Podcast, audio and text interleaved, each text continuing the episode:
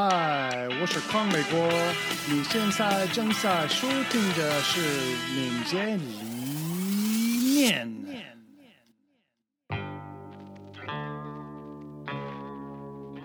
TDD 的一个案例，TDD 是一个聪明的过程，通过在编写代码之前编写测试，您将最终使用代码来扩展测试。所以，让我们扔掉上一集中那些未经测试的代码，重新开始。第一个开发人员编写一个测试程序来检查他将要编写的程序。所以，让我们扔掉上一集中那些未经测试的代码，重新开始。第一个开发人员编写一个测试程序来检查他将要编写的程序，显示单词。A W A R E 测试程序在程序的存根存在之前不会执行，本质上是一个空主体周围的什么也不做的接口。所以，在他编写测试之后，他创建成根，然后执行测试。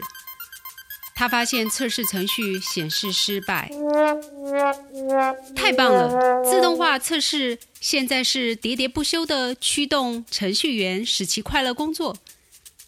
开发人员在测试中增加了生成单词 A W A R E，并运行测试程序的能力。测试程序与想要的程序发生联系，并声明通过了测试。开发人员发布程序。稍后，另一个开发人员被要求添加冒号。他通过添加一个报告失败的测试来实现。然后，他让想要的程序有了冒号。当他运行测试程序时，他会执行所有的测试，并且都通过。他发布编码。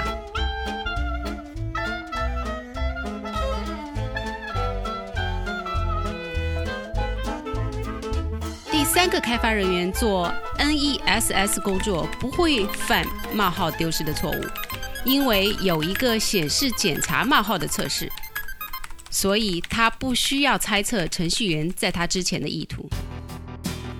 使用测试驱动开发，在向程序中添加更多代码之前，你的首要任务是了解如何测试要添加的内容，这是一个良性循环。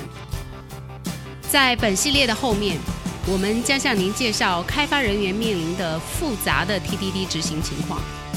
但在此之前，让我们先让选手进场，找出为什么开发者不用 TDD 的原因。